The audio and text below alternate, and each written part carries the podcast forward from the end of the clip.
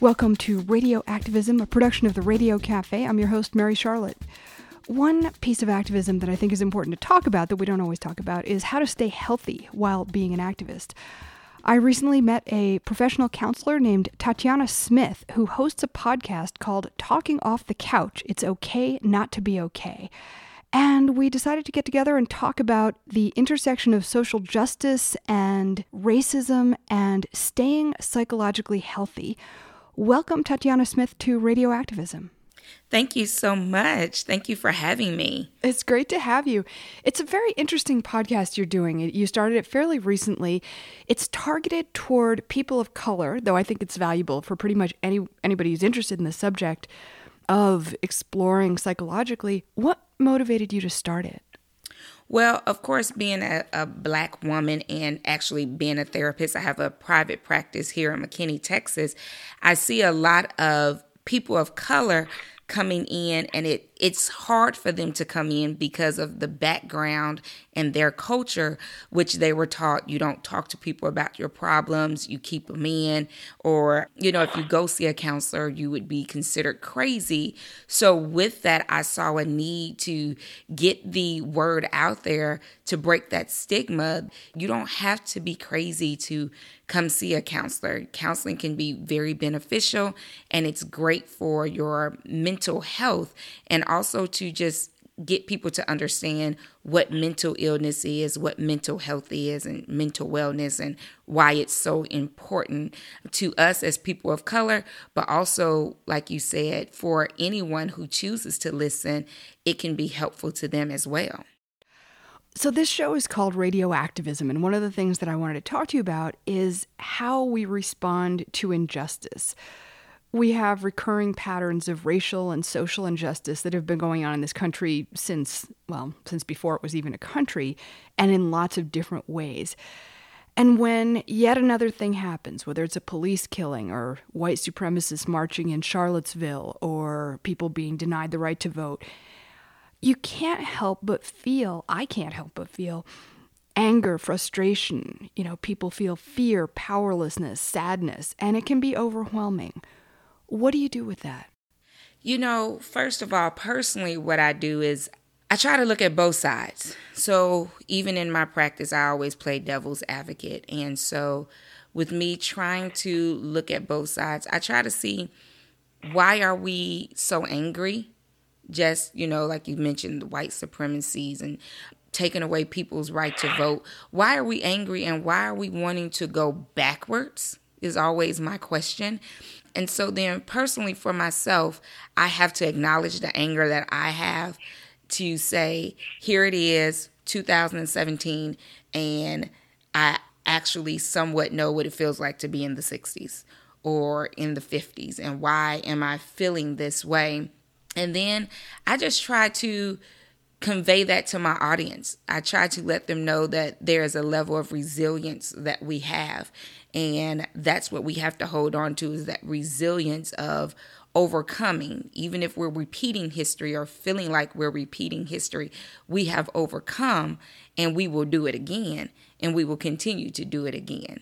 And so that's how i process it. And then that's how i put it out to my audience when i'm doing a particular episode if it's dealing with what's going on in the media how do you find and how do you counsel people to find the balance between staying informed on the one hand and getting overloaded with the kind of negativity and stream of disasters that are on the news and social media? I tend to tell clients, listeners, whoever, that at the end of the day, we have control of what we absorb. We have control of what we put in our body, our mind. We have control over what we listen to. And so with that, we have to set boundaries because at the end of the day, like you said, you don't want to get overwhelmed and you don't want to be angry at every person that you look at. And so I just tell people to have control, set a boundary, pull yourself away from the news a little bit. One thing I noticed about CNN, breaking news is breaking news for like the whole 24 hours. So you're, you're not really gonna miss it if you step away from it.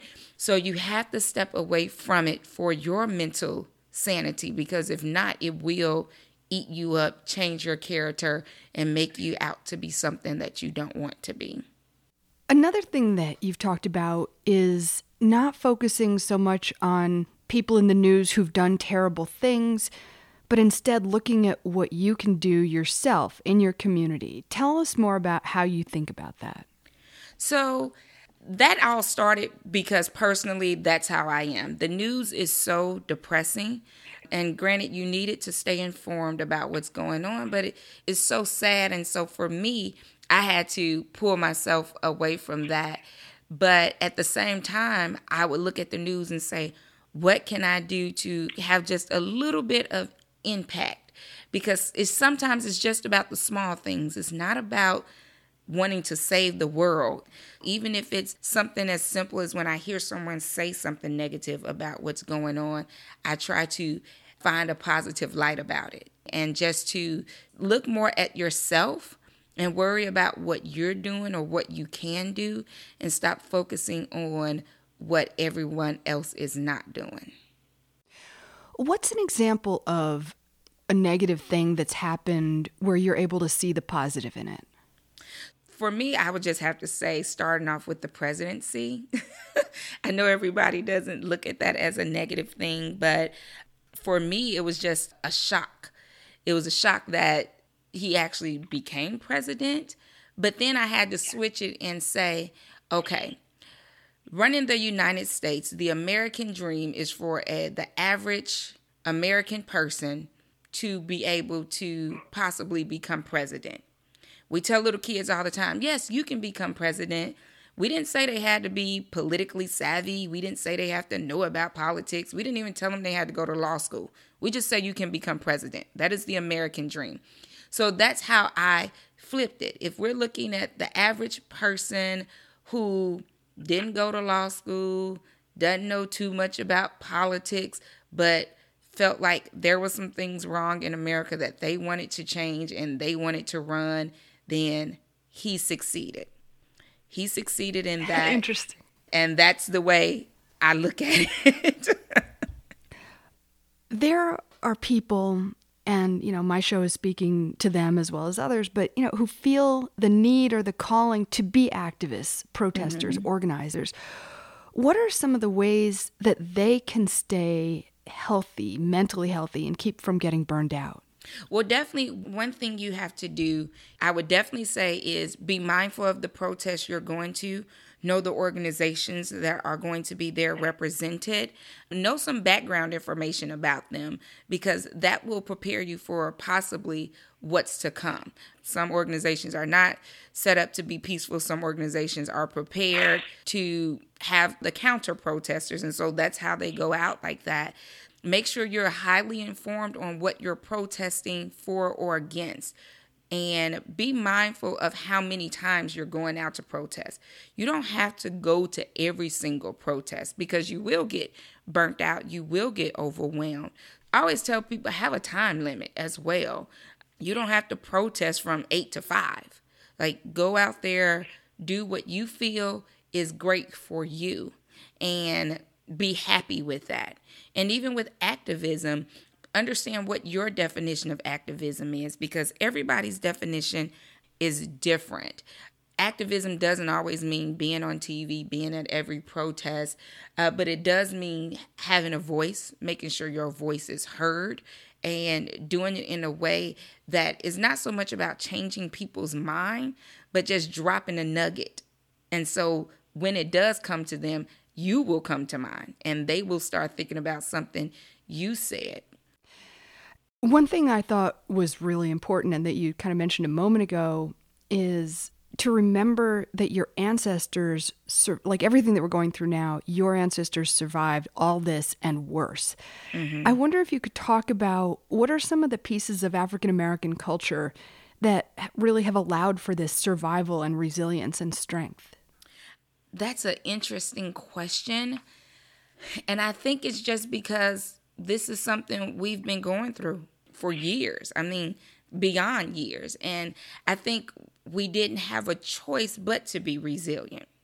I mean, I think anybody in any type of situation, any culture, you have a choice. Either you lay down and die or let people trample over you, or you become resilient and you fight back in the best ways that you know how. That would be what I say culturally we have been doing all of our lives. And I, I don't know how long we will have to continue to do it, but I know that however long we will continue to do it and we have made great strides and we see great changes but also there are still a lot of things that we still are fighting for something as simple as being able to wear your hair natural in corporate america or feeling like mm. you have to mm. work just as hard as your white counterparts whether they're male or female when will that stop i don't know but i know that the resilience from our ancestors, like you said, is in us. And so we just continue to push because you don't want anything that they've done to be in vain. There's a lot of discussion among progressive white people on social media about what is our role in fighting racism. I see this all the time. And I see a lot of goodwill, but I also see a lot of judgment and kind of like guilt. What do you see as some of the more positive ways for black and white people to work together for social justice, racial justice, and social justice? First thing I think is that black and white people, we have to have a conversation, first and foremost. And I think the conversation needs to be open. And I think it needs to be a conversation of not white people thinking they know black people or they understand, but listening to understand. The second thing is to just stand up for what is right, period. And don't overthink anything.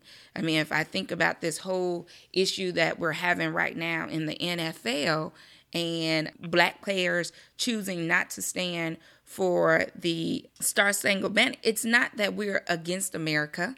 It's not that we are disrespecting the flag. It's that it's so much going on right now in America, it's hard to be okay with everybody being okay with it and accepting it. Right. Something as simple as just kneeling with us. That's it. It's not really hard.